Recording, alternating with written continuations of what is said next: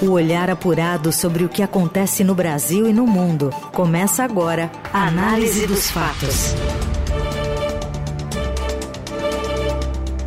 Olá, seja bem-vinda, bem-vindo. Mais uma edição do Análise dos Fatos, concentrando o que é notícia no meio do seu dia para você ficar bem informado, bem informada. Neste finalzinho de semana, tem muita gente que já está se preparando para descansar, né? Sexta-feira Santa, feriado de Páscoa. Mas a gente vai seguir por aqui apresentando para vocês os destaques no 107,3 FM e também já já nas plataformas digitais em formato podcast para você ouvir em qualquer momento e em qualquer lugar. Vamos aos destaques desta quinta, 6 de abril. Governo Lula articula proposta para impedir militares da ativa de disputar eleição ou assumir ministério. Ataque à creche em Blumenau. Crianças assassinadas são veladas em clima de desolação. E ainda o alerta de temporal para a Páscoa e o início da vacinação contra a gripe em São Paulo. Análise dos fatos. As crianças que morreram após o ataque à creche de Blumenau são enterradas nesta quinta. Quem traz as informações é o repórter Ítalo Lorré, que está em Santa Catarina. Olá, boa tarde, Carol, boa tarde a boa todos. Tarde. Bom, desde a noite de ontem, eu e o repórter fotográfico Tavo Benedito, do Estadão, estamos aqui em Blumenau, Santa Catarina, para acompanhar os desdobramentos de um ataque ocorrido ontem em uma creche da cidade um homem de 25 anos invadiu a creche Cantinho do Bom Pastor e assassinou quatro crianças entre 4 e 7 anos. Outras cinco pessoas ficaram feridas, mas não correm risco de vida, segundo as autoridades. Nesta quinta estão ocorrendo sepultamentos de, das quatro vítimas fatais, três no centro e uma em uma região mais afastada da cidade.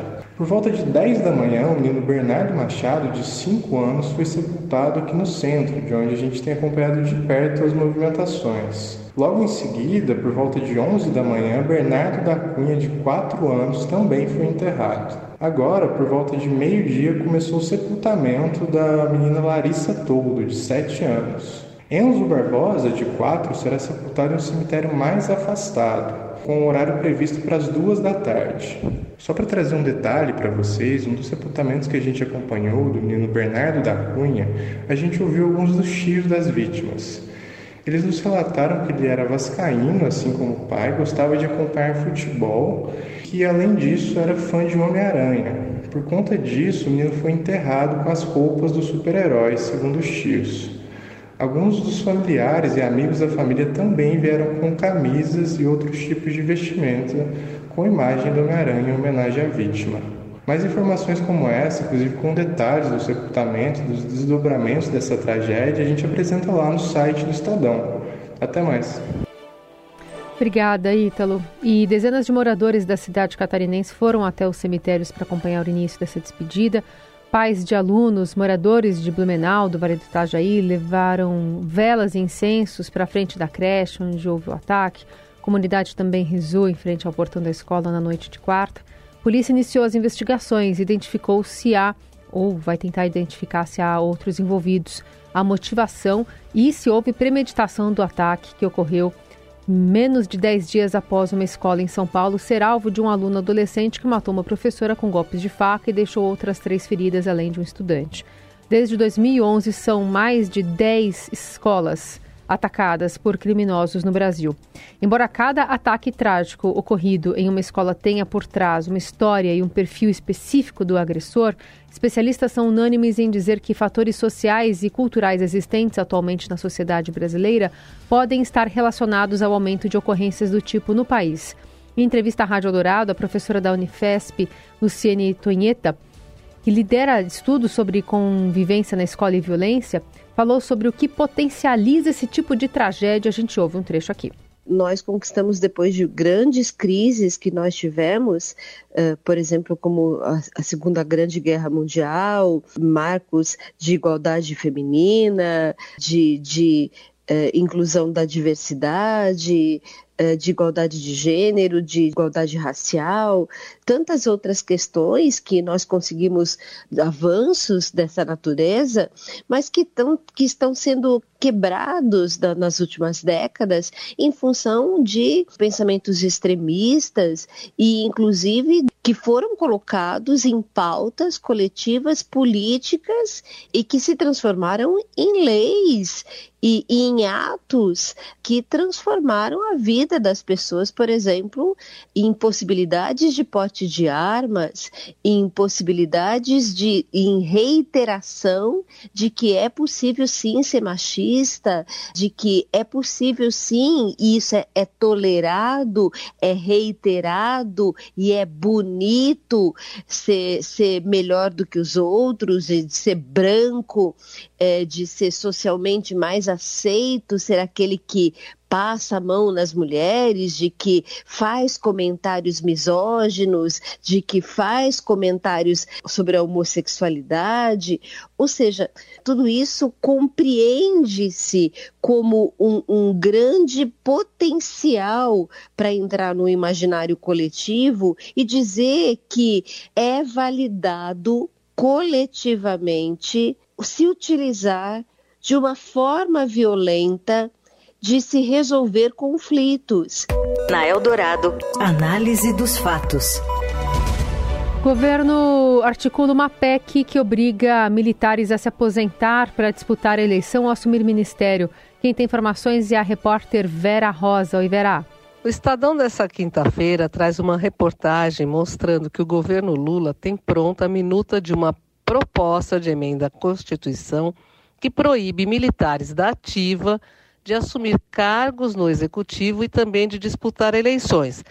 Para que eles disputem eleições e assumam, por exemplo, um ministério, eles vão ter que passar para a reserva. Essa proposta vai ser apresentada por um congressista aliado do governo de centro, provavelmente no mês que vem, vai tratar apenas desse assunto não vai tratar daquela questão que deputados do PT estão abordando, que é a mudança no artigo 142 da Constituição. Deputado Carlos Zaratini, do PT, e Alencar Santana têm também uma outra proposta de emenda à Constituição, para a qual estão coletando assinaturas, quer mudar esse artigo 142, que trata do papel das Forças Armadas, mas é distorcido por bolsonaristas como justificativa para a defesa da intervenção militar. Então, é, esses dois deputados, com apoio também do presidente da Comissão de Constituição e Justiça da Câmara, Rui Falcão, acham que é, é bom é, retirar essa questão de garantia da lei e da ordem da Constituição, porque eles acham que isso é um retrocesso. Só que o governo não quer abordar esse assunto agora. Acha que isso é uma questão que é um outro confronto com militares que não aceitam retirar da Constituição a garantia da lei da ordem, as, as operações né, de garantia da lei da ordem, e quer tratar apenas dessa questão dos cargos. Essa minuta que foi obtida pelo Estadão, da, da PEC que, que, que está é, com o governo, determina a transferência para reserva, a demissão, até uma, uma licença é, de imediato, é, é, licença ex ofício, quer dizer, uma aposentadoria imediata, mesmo sem ter o tempo de serviço, daquele militar que registrar a candidatura. É, hoje, a Constituição permite que militares com mais de 10 anos de serviço, por exemplo, retornem às atividades se forem candidatos e perderem as eleições. O ministro da Defesa, José Múcio Monteiro, tem dito que isso é, uma, é, é muito ruim para a democracia, porque o militar, quando sai para disputar uma eleição, ele, ele, já, ele já está sonhando ali com o cargo de se eleger. Ele, o Múcio disse o seguinte: você sai, vai para a política e tem sucesso e volta, não é mais nem militar e fica sonhando com uma nova eleição. Então, o que nós queremos é o seguinte: é, quem for, que seja feliz na política, quem ficar, que seja forte como militar. Então, essa é a proposta que vai ser apresentada, é, provavelmente por um aliado de um partido de centro, não pelo PT, é, no, provavelmente no mês que vem, no Congresso, é, uma, uma PEC, proposta de emenda à Constituição, mas para ser apresentada, ela precisa é, contar com o apoio ali dos congressistas. O que acontece no Brasil e no mundo. Análise dos fatos. E o repórter José Maria Tomazella traz informações nesta quinta sobre invasões de terra durante o governo Lula. As invasões de terras durante os primeiros três meses do governo Lula já superam o total de ocupações durante todo o primeiro ano do governo de Jair Bolsonaro.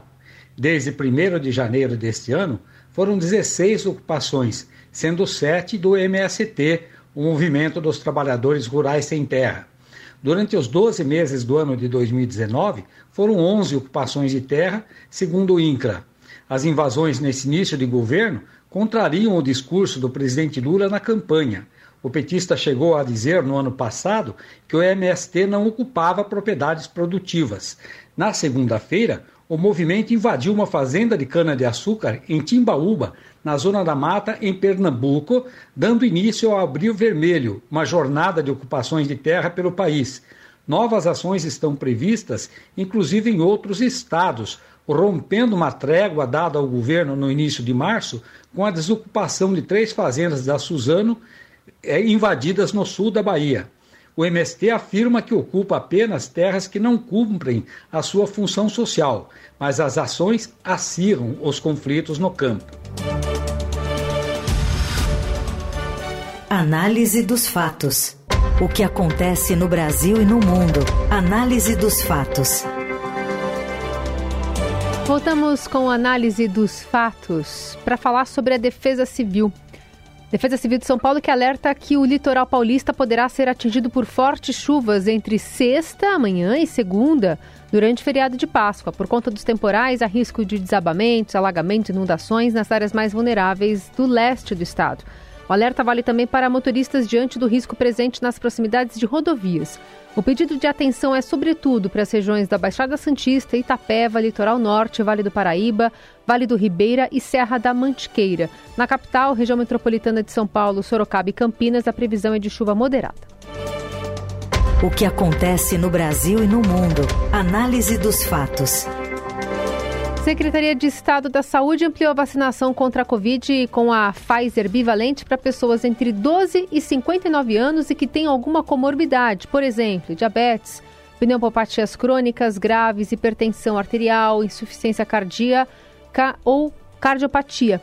A ampliação começou na quarta-feira e já a imunização contra a gripe aqui na capital vai começar na semana que vem, dia 10, para crianças e idosos. Análise dos fatos. E hoje o Morelli nos traz informações mais fresquinhas sobre o futebol. Fala, Morelli. Olá, amigos! Hoje quero falar desta quinta-feira que tem futebol. Você aí que está se preparando para Páscoa, você aí que está na estrada, você que foi viajar ou que não esteja trabalhando, lembre que hoje tem jogos interessantes para você acompanhar de seleção e de dois times aqui de São Paulo, Corinthians e o próprio São Paulo. Vou começar com a seleção brasileira de futebol feminino, time da Pia. O Brasil se enfrenta lá na Inglaterra contra os donos da casa num torneio, né, que é chamado de torneio, mas é uma partida única que coloca o campeão sul-americano, o Brasil, contra o campeão europeu, é, a Inglaterra. É, esse jogo começa às 15h45, vai ser mostrado é, pela TV, SBT ESPN, então você pode acompanhar o time do Brasil feminino se preparando para o campeonato mundial que vai acontecer no meio do ano. E mais à noite, naquele horário tradicional de quinta-feira, 19 horas e depois 21 horas, você tem o Corinthians entrando em campo contra o Liverpool, não o Liverpool da Inglaterra, mas o Liverpool do Uruguai na sua estreia na Copa Libertadores. Corinthians ficou um tempo só treinando, saiu cedo do Campeonato Paulista e agora encara essa competição sul-americana. E o São Paulo enfrenta o Tigre, rival aí tradicional, aquele campeonato de 2012 que o São Paulo ganhou, Copa Sul-Americana. É, os times, os dois times jogam fora de casa, os dois times se prepararam para esta competição. São Paulo teve até uma conversa com torcedores lá no CT da Barra Funda, aquela coisa de cobrança, tamo junto, tudo isso São Paulo começa nessa competição sul-americana que para o time de Rogério Ceni é muito importante. Não é a Libertadores como São Paulo queria, como o Rogério queria, mas é a sul-americana que pode dar aí uma competição internacional e dinheiro para o clube também. Então São Paulo e Corinthians, Corinthians e São Paulo jogam nesta quinta-feira e um pouquinho mais cedo, no período da tarde, tem a seleção brasileira feminina. É isso, gente. Falei, um abraço a todos, valeu. Valeu, Morelli. E o análise dos fatos volta amanhã, sempre ao vivo aqui na Rádio Dourado, a uma da tarde, depois das plataformas de podcast. Lembrando que o Felipe Moura Brasil está de folga nesses dias, mas eu, Carolina Ircolim, fico contigo para te atualizar do que está acontecendo no Brasil e no mundo. Uma boa quinta.